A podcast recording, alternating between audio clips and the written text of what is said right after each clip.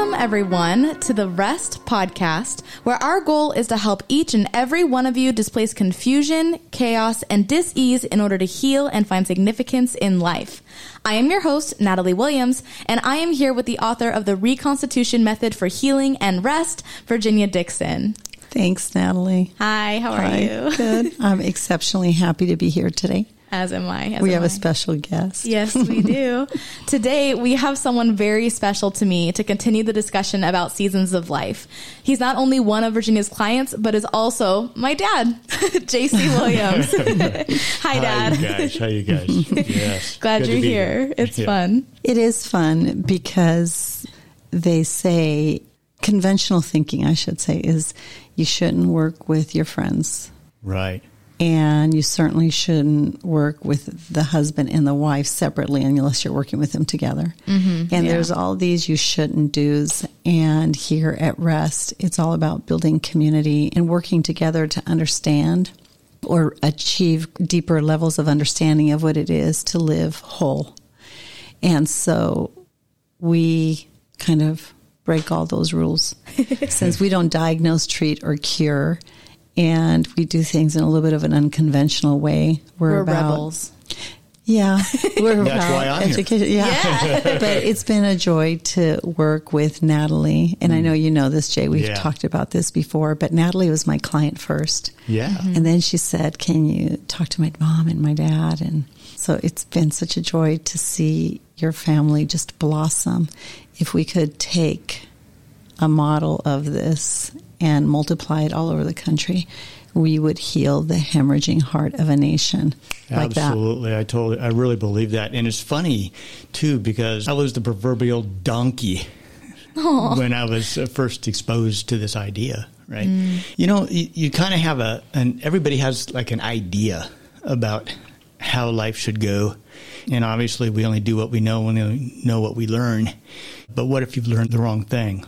For Yeah. many years, right? And so I just kind of thought, oh yeah, that's one of those psychological uh, things, and I really don't need that, right? I'm I'm good right where I'm at. But when I saw the outcome of my daughter and just the blossoming that had happened with her, uh, wait a minute. You know that's a head scratcher. Let's uh, let's check this out. And then obviously my wife, who by the way I married up, is just You're both phenomenal. wonderful. Yeah, and I started seeing her blossom too. I thought, okay, it's my turn. Right? Yeah. And so, but it was making the decision to do that. But when you asked me to come in today, I'm thinking, who am I that I would even have a story to tell? Right. Well, you're the product of rest, and Yeah. you showed up. You were very skeptical. I remember the first time I met you. and I remember the very first conversation we had. I thought, Jay, your brain is exhausted. Yeah. Can we just do a little evaluation to see what's going on up there? Dissecting. dissecting. Not quite, but I'll never Yeah. forget when I encouraged you to consider Saracen Yes. so that we could calm down the frequencies and then we could start with a little from a little bit of a more peaceful place. And the thing is, you just showed up and you took everything in. You were skeptical. You were verbal about your skepticism. Yes. But- electroshock. I thought, I'm thinking, oh, this, this, you know, I, I'm so messed up, they're going to put me under electroshock. I'm going to be, you know, the experiment No, here. that's funny. But uh, was It I wrong? well, it's been such a joy, and I'm so happy you're here. Yeah. I love your transparency. I love your authenticity. Hmm. I like your integrity. Mm-hmm. I respect your integrity. Thank you. And I think you have a humble, tender heart, but I know it didn't come easy. We've been discussing seasons of life, and I don't want to recap everything because I know you're going to have a lot to say. But you, like so many people I work with, grew up in what felt like a little bit of a war zone. Yeah. and a lot of confusion and chaos and mm-hmm. dis-ease at home. And you were mm-hmm. kind of on your own a little bit to learn how to plant and learn how to train and all that. So i just wanted people to hear your testimony.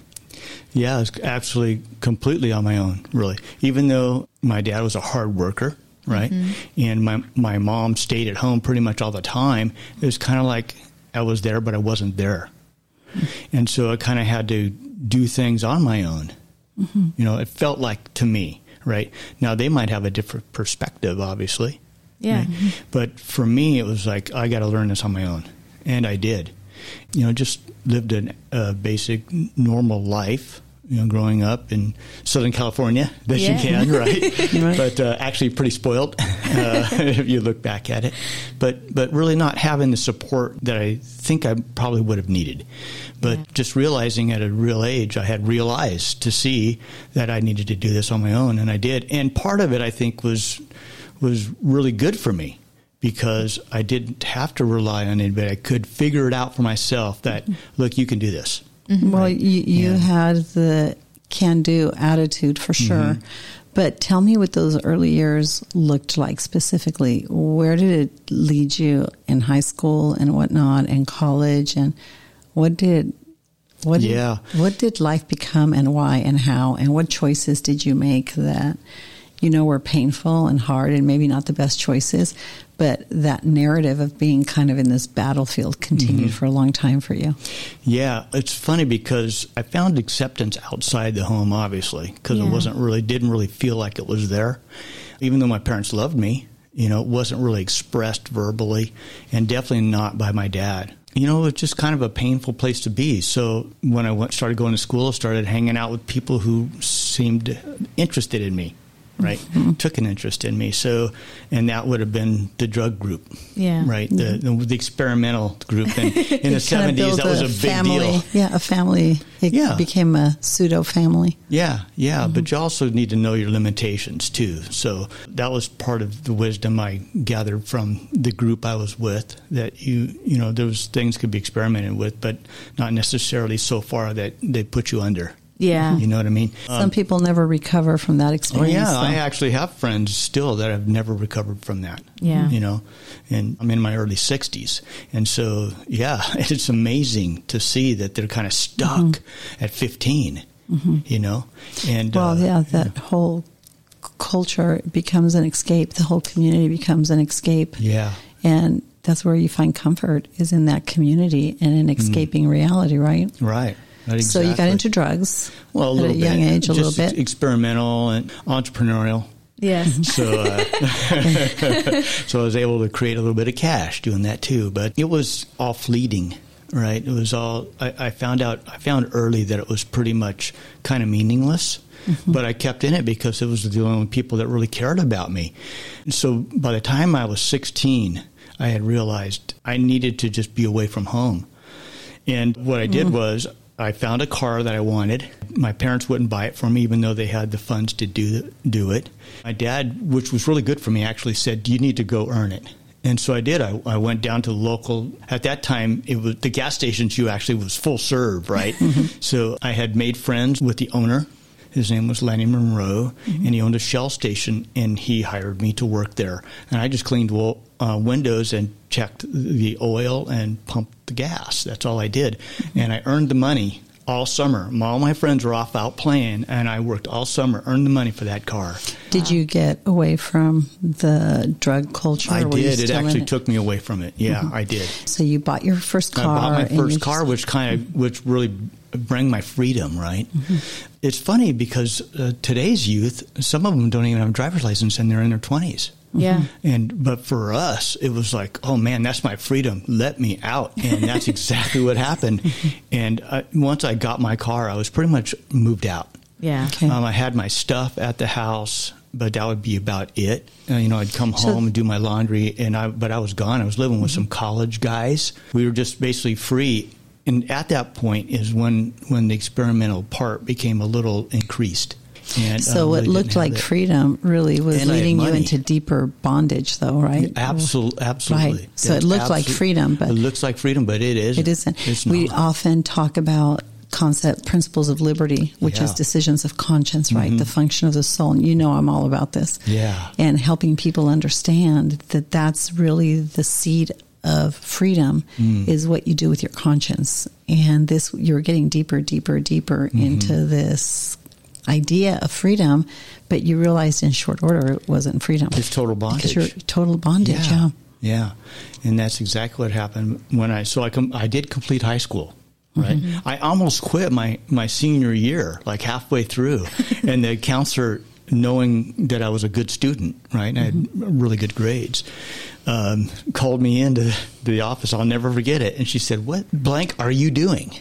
and and I and I just said, "Well, I'm kind of tired of school." And she said, "Look, you're going to quit on your last year. You- You're right at the finish line, and you're going to quit." It really woke me up, and so I finished. Yeah, but because when we get tired, when life feels like everything's a fight and we're on our own, mm-hmm. we do get tired and we do get weary. Yeah. And we think, okay, I'm exhausted. And we think that's going to bring us freedom and peace, but it took you deeper into a darker place. So what happened from there? I graduated, and I'm the very next day. The very next day, I already had a, an apartment set up in San Clemente, California, and I moved in with some friends.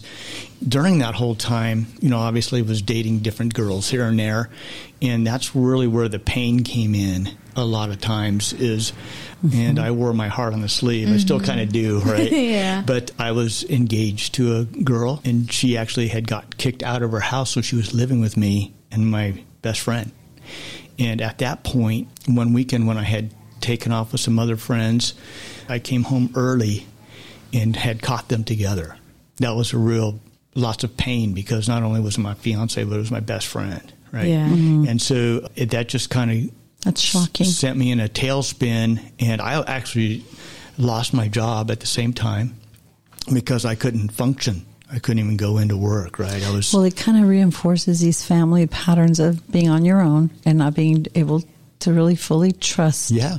People. Well, feeling and so it's re- yeah, and abandoned, and so Mm-hmm. it feels it's reinforced in love, young love, and all that. That's Yeah. it's a pretty dark place. Mhm. And what happened from there? Well, I I basically stayed in my apartment for two weeks until get that. A, until a friend of mine came and kind of rescued me. You know, we went the way of the of the of the weed, you know, and the coke, and I so I kind of dove back into that whole Drug culture, the yeah. whole drug culture there. And in the midst of that, I had a friend that I went to high school with that he'd went to Hawaii, right? Mm-hmm. And as a surfer, you that's one of the places you want to go. So he asked myself and another friend of mine if we would come over uh, for a few weeks and spend some time with him. I didn't have any friends, right? Or that friend, any, my best friend anymore, and my and my fiance was gone. So it was like, what the heck? Why, Why not? not? So I did. I left for two weeks and stayed five years.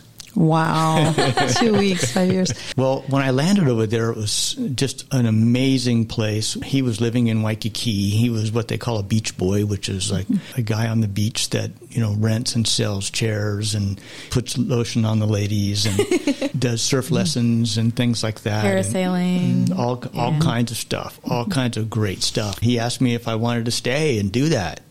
Mm-hmm. I said, absolutely. My mom raised no fool. Yeah. right. So, but yeah, I mean, Hawaii in the 80s. You Right, know, yeah. So it was, it was absolutely phenomenal.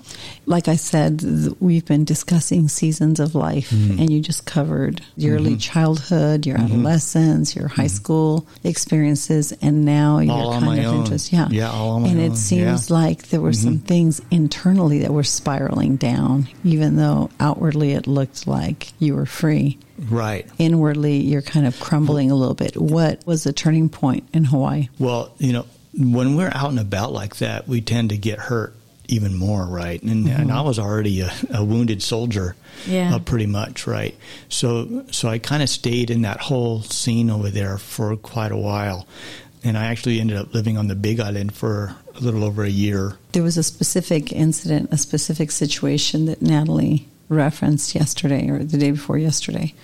Oh yes, yes, in Hawaii. Did this in Hawaii. Yes. So that's a Oh, significant whew, traumatic. That was So I want to say this that when inadvertently we grow up with a measure of chaos Yeah. and we're not adequately attached to our Mm-hmm. loved ones, to community, and we find and develop these alternative communities to hang with. And Yeah. in your case, it was kind of Acceptance. exact Yeah. acceptance, exactly. And it was a drug culture of some sort, some casual, some more serious. Hmm. But it continued. And whenever you had that crisis situation here before you left California, that sent you into this Yeah. tailspin and you left to Hawaii.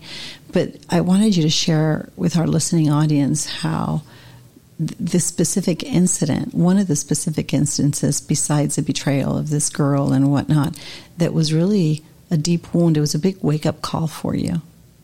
And the reason this is important, I want you to tell that story, is because we don't realize when we have this measure of chaos in our lives that it's like life feels like a battle. Hmm.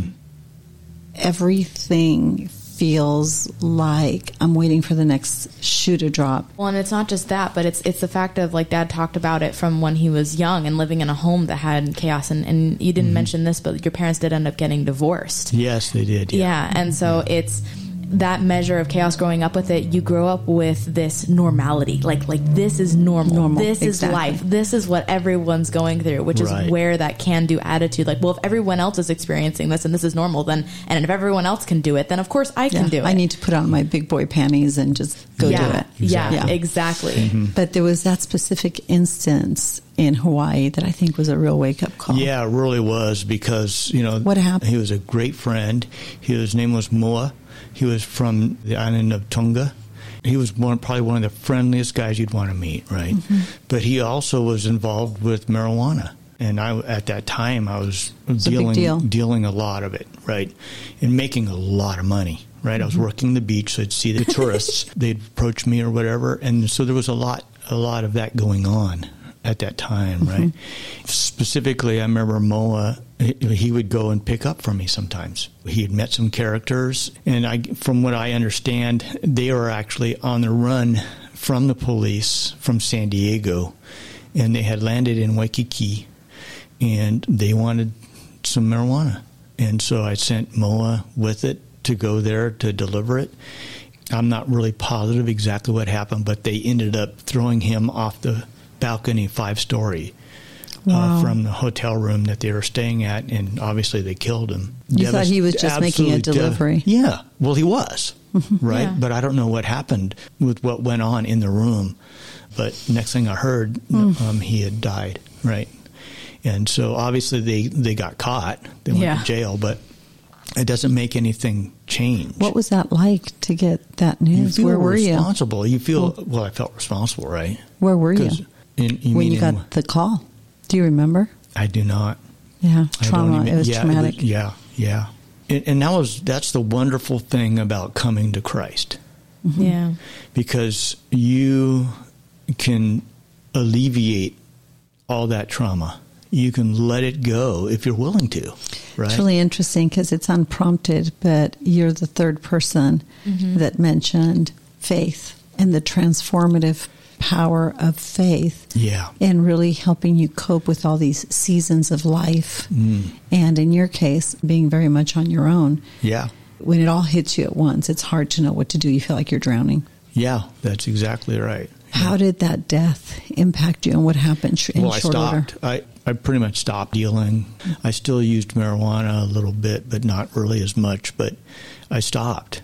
You know, I stopped that lifestyle. I saw that there's problems there, right? Yeah. Isn't that interesting how we have to get hit like with a two by 4 Mm-hmm. to wake up? yeah. It's like sometimes Why? not all the time there's Not a lot all- of there's a lot of red flags leading up to that but Yeah. then Yeah. if we don't listen But Yeah. when we grow up and all we know how to do is be on our own and Mm-hmm. fight, and the terrain of life can be very scary, and it's got a lot of complexities that we don't always know how to navigate. Full of characters. You, It's like you said, you don't even know. You don't Yeah. know until something shocking like that happens. Sometimes, yes, you know, your conscience is pierced. You see you're kind of doing the wrong thing, but like you said, Natalie, you're so used to chaos that it's normal. Right, right. Yeah. But it does take the, the traumatic things like that to really wake you up. At least it did for me. Yeah, that's incredible. So what happens? You come back to the States. Yeah, so I got the opportunity to come back for my brother and you know be the best man and stuff. And I had planned on going back. I was just going to mm-hmm. go back and live my life. I mean, I had a great job as a lifeguard on a on a parasail platform. Yeah, But the death of your friend was a real turning point. So you Yeah. come back home, you went to your brother's wedding. Right. And Met- what became what became of life? How did you get where you are? Because now you have this beautiful family, you have a beautiful home in Southern Mm-hmm. California, you mentor people and help Yeah. them hmm accomplish their dreams. Tell me how you got there. Well, once I once I found out that the girl that I had changed my lifestyle for, I'd left Hawaii for, I'd came back to California for, you know, really didn't want me, right? And so there was another level of rejection that was there.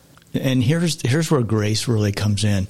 Remember the the relationship with my best friend and the original one? Yeah. I ended up moving back in with him after I came Wow. back. Wow. Wow. He was so still you my and best he friend. reconciled. We reconciled. He actually was at the airport for me when I came in. Wow. He probably felt horrible. Oh, he felt terrible. Are you kidding? Yeah, absolutely. Yeah. yeah. And him and the girl had, had had a child and been divorced. Oh. Right? Because I guess she did it to him too. Oh, you know, she gosh. would. So, but Yeah, but if I somebody's him. You know, cheating on great guy. somebody else while they're with you, Yeah, that- they're- they're, probably going to guess what? cheat on you. Yeah. somebody else, Again. Yeah. Yeah. Unless, unless they can heal from what ails them. Right. Yeah. Right? Right. Because there are those transformative moments when you realize, what am I running from? And these transformative experiences can change the, the trajectory of your whole life. Yeah. But your friend apparently completely went the other direction, but she continued to. Yeah, do what she, do She did, She yeah. did, yeah. Just Right, so- curious, was he humble? Extremely. Extremely Yeah, humble. yeah, And apologetic. Oh, yeah, absolutely. Yeah. So it was through that when there's whole thing. repentance, there's redemption. Mhm. If there's no repentance, redemption is impossible. It's a law of nature. Yeah. Years ago, as a side note, my daughter called me from a public phone in New York Oh. many years ago. Tells you how many years ago that Yeah. was. and she was crying. And she informed me that her fiance was looking for rings. They want he wanted to take her out looking mm. for rings, and she was crying.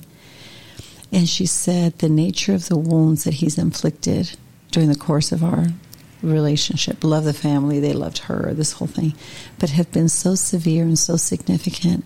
And she said, and here I'm supposed to be, ha- I should be happy Oh. picking out my wedding ring.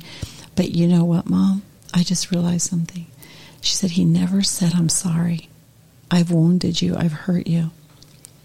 And she said, I've got this gaping hole in my heart and I can't heal.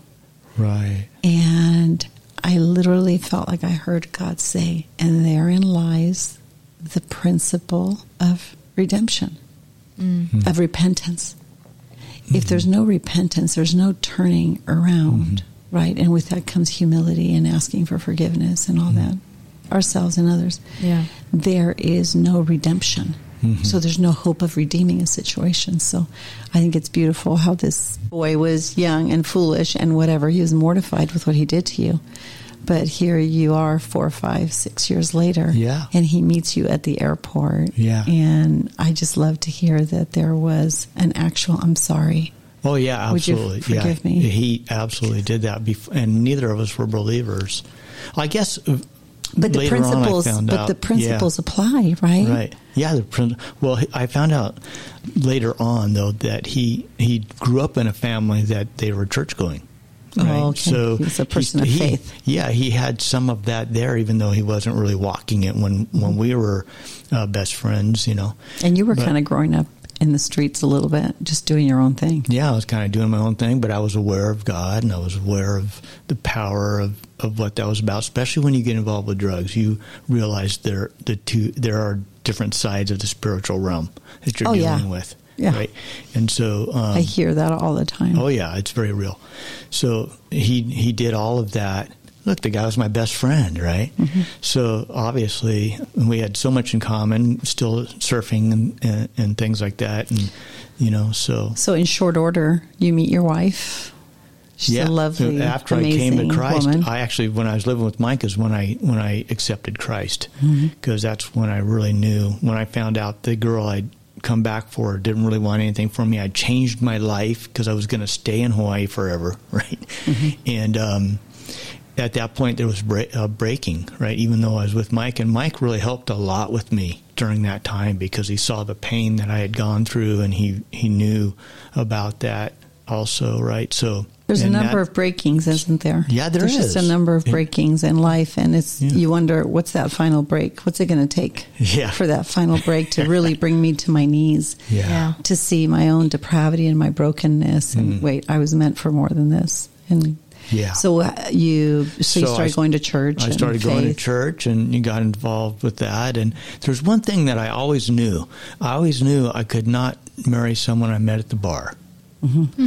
That the good women were at church. Where I got that, I don't know.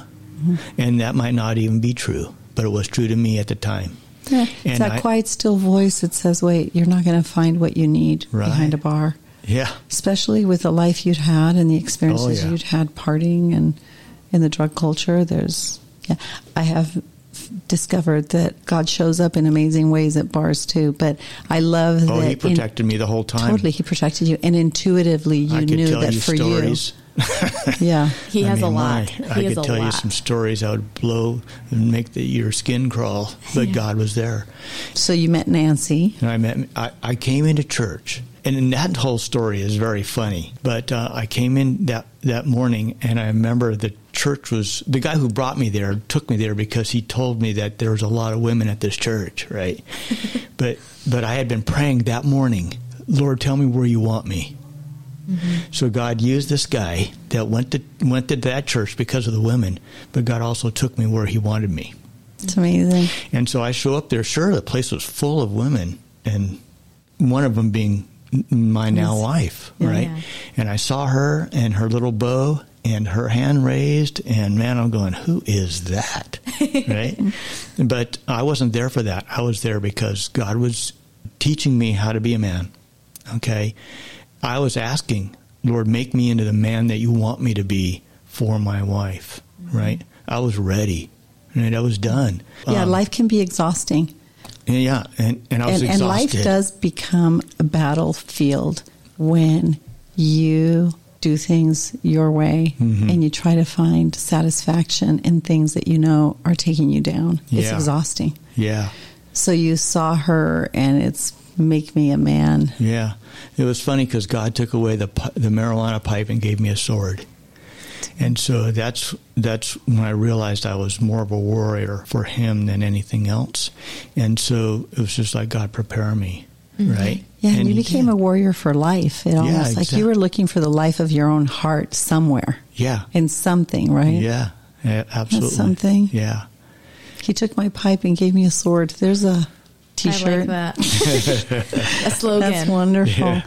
And you never looked back. No, no, not at all. It's funny too because when I met my my wife, she actually liked my roommate.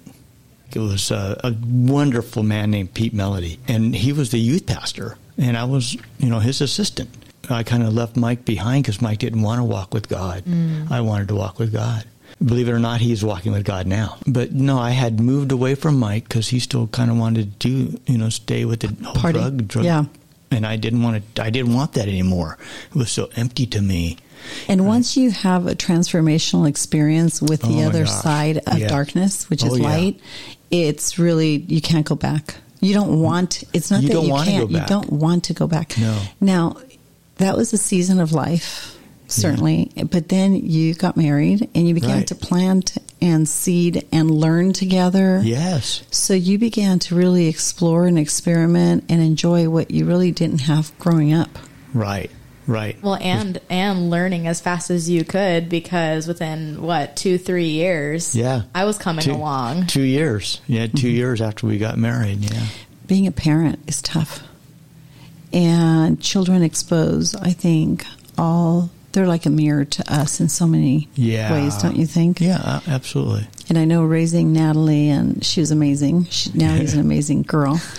but at the same time, as she became an individual, it took you into yet another season of life, which was was a lot of the things you ran from, or you hid from, or you didn't deal with growing up. She Yeah. begins to expose. Right, right. And so that pilgrimage into rest, by the way, we talk a lot about what that looks like, mm. peeling back the layers to say, wait a minute, what are all these pieces of the puzzle that make mm. up my mm-hmm. life? Yeah. So, what was that like? I didn't Besides know. humbling. Yeah, it was very humbling. Yeah. And again, it goes back to you only do what you know and you only know what you learn. Yeah. Right. And I did not learn how to be a dad. Mm-hmm. So it was, I was on the job training, right? Yeah, and it so, is. and I and I want a relationship with my daughter, right? I want that, right? And you want the I one think- you didn't have. Yes. Yeah. Yeah. Yeah. Right.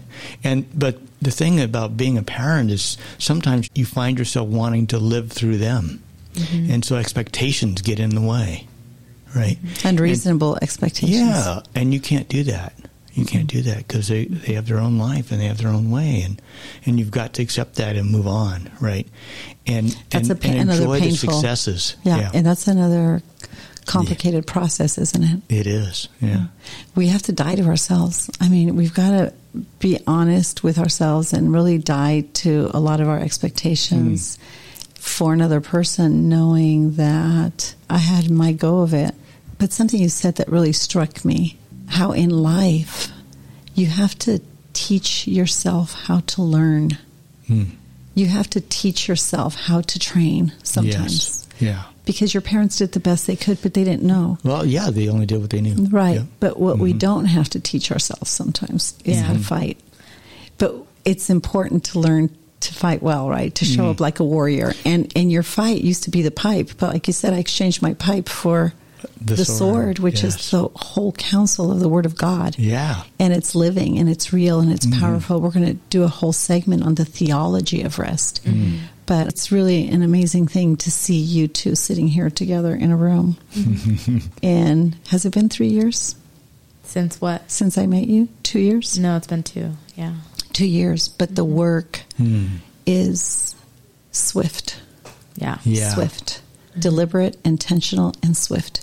If people show up and are willing to mm. roll up their sleeves. That's key right there. You have you got to be willing, right? Yeah. And and there's if there's anything that I've really learned, it's how hard headed I can be. And and Natalie knows. I got it from you. Yeah, Natalie knows. Yes, So, you share that in common, I might add. Yeah. But you know, when you said hard headed, it was funny because I wanted you to talk about you're a very strong person. You've Mm. got the heart of a warrior. And now our listening audience can see why to some extent. And I know Mm. you're very diplomatic in how you address things and discuss things. And I appreciate that. But at the end of the day, you were pretty much on your own, and it was fight or die. die. Yeah. Yeah. Yeah. And there were numerous situations where Mhm. it, that could have broken you, but somehow God, in His sovereignty, sustains you through it. But you know what impacted me about you is you were very stubborn and very skeptical, and you didn't trust. Hmm. And I'll never forget saying, Jay, with everything you've gone through and this narrative that Mm. you know that I'm looking at here and all these papers you filled out and just listening to you and watching you and hearing the things you're saying. I always say I hear with my senses, right? Right. But I listen with my heart. Yes. So seeing the disparity between how you were living and the weight of the things that your brain and your body were carrying. You have this beautiful life now in Orange County, like I said, Mhm. a house, a wife, and everything. But the body keeps the score. Mhm. And the narrative of all these experiences that your body was carrying Mhm. and how your brain was operating, I could see was in conflict with your deepest convictions. Mm. And I could just see you were tired. And I'll never forget after you finished Cereset, I recommended you to the Cereset office. Yes. And I'll never ever forget the look in your eyes. I Yeah. was, oh no, where'd Jay go? Because you were so peaceful and relaxed. Yeah, it was amazing that whole that whole experience. You put your sword down, I think, absolutely a little bit. It was amazing. Yeah, yeah, it was definitely different than what I thought it would be. You know, well, I mean, initially I thought electroshock, right? Yeah. I mentioned that earlier, but I'm completely different. You're my completely whole, different. My whole demeanor. Yeah, I don't feel like I'm fighting. when the 'Cause I'm brain goes into that deep Yeah. state of relaxation, right? And it's an acoustic, it's a technology Mm-hmm. that uses and employs an acoustic mirroring system. So the same thing that happens when you look at yourself in the mirror, Mm-hmm. for lack of better resources right now to break it down. But Yeah. what do you do? Intuitively, you optimize your appearance. You fix yourself. Right. You fix yourself up. And the brain does that itself for yourself. So it's nothing artificial that we do to you. But I got to tell you, it was an amazing thing to witness. It was like you found the resources you've been looking for all your life That's to exactly live the life you wanted. That's exactly. Is it? Yeah, you know, it's funny because when That's what I saw. Yeah. But describe Yeah. that. Yeah. Yeah, when you were explaining about how it worked, it made complete sense to me. Mm-hmm. You know, and so I, that's why I was willing to go into it because I think you need to have your mindset needs to be I, I want to do this. Yeah. It's not someone's making me do this, right? And and in the beginning, that's kind of like how I felt. I yeah. felt like you know, okay, I'll just do this, right? But when it was explained to me, that's when I said, oh yeah, I want to do this. I think that has a lot to do with everything in life. Yeah, it's like you, a massage. You have to, you know, a massage willing. could benefit you, right? And because you have so. knots all over. Would right. you like to get rid of your knots? right, or bring exactly. This is what was really amazing to me. I think, and the most I got out of it was the way I was able to sleep. Yeah. Oh yeah, that's it. Um, Number one. Because you tend to wrestle. And, and when you're asleep, you really wrestle, and you don't know you're wrestling, you're not but having, you're wrestling. Yeah, and you're not having restful sleep, right? Right, yeah. right. You're wrestling instead of resting. That's right? right. So, but that's what it was. But with Cereset, and I think it was my second session that I really experienced the the deepest part of the transformation. I haven't been the same since, huh? No, no. Yeah. Except you for have, the slight, you slight twitch. I've got. Other than that, I'm kidding. but I also want to say, look at all the reconciliation of the soul, the mm-hmm. mind, the heart, the will, the conscience, the feelings of your life, and Yeah. spiritually. Mhm. Look at all that had transpired in mm-hmm. those areas. Mm-hmm. So the brain came easy. Yeah. You know, there's all kinds of modalities we can recommend people do and we employ that aren't as effective and transformational because people aren't willing to do the hard work of the soul, Right. of the mind, the heart, the will, the conscience, the feelings, and saying, What am I doing with my life?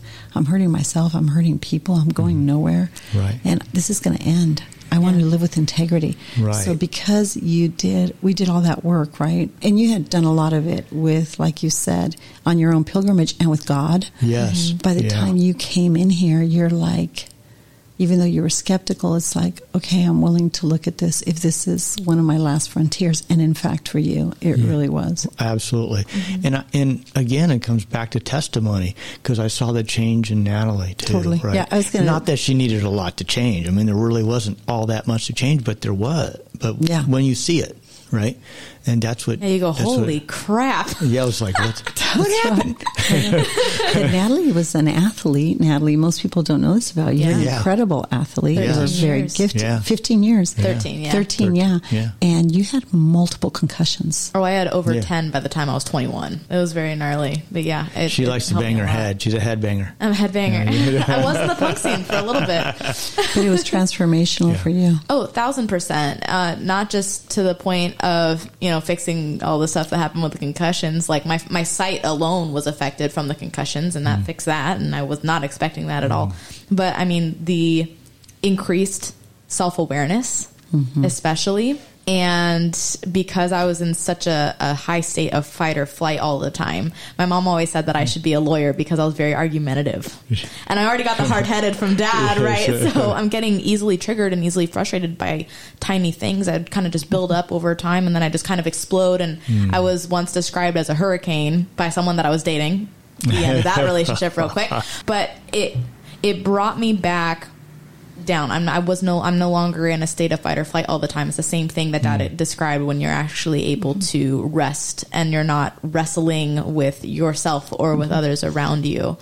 And I, it's honestly hard to describe. You really have to experience it yourself mm. because every single person's different. Every single brain is different. But Yeah. something like a, a brain that's not balanced Yeah. can make life feel like a constant Battle. battleground. Yeah. yeah, Yeah. And it doesn't have to be that way. Um, one of my dreams is to get kids in here mm-hmm. sooner than later and get families. There isn't any a single person that I know that couldn't benefit from it.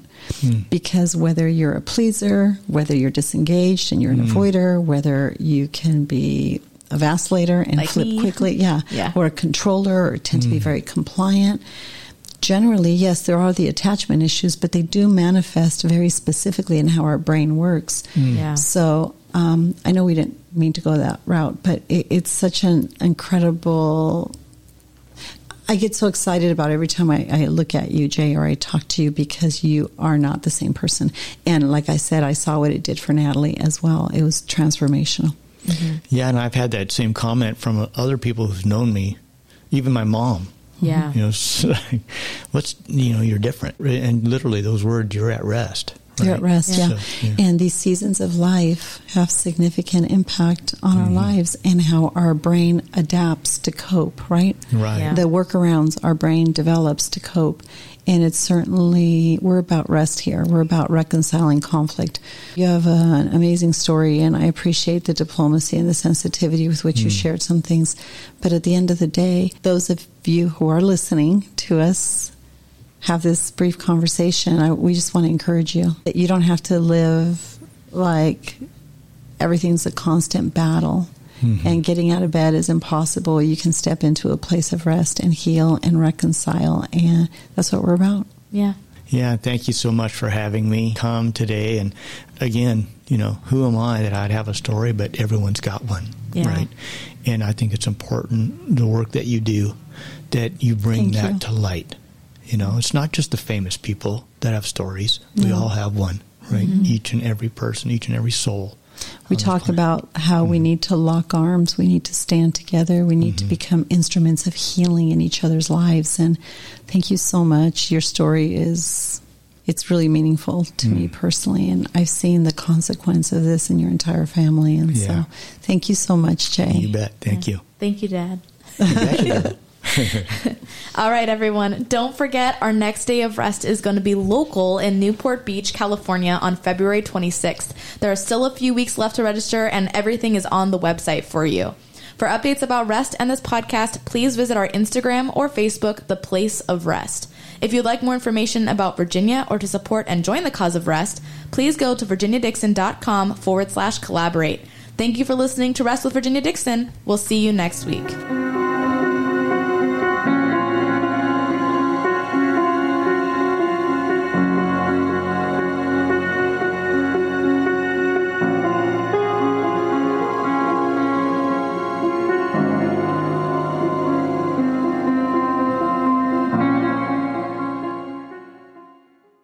Cereset is a non-invasive neurotechnology that Virginia commonly refers her clients to. If you would like more information about Cereset, please call the Cereset Irvine office at 949-407-9020 or if you're listening from outside our area, please visit cereset.com for a location near you.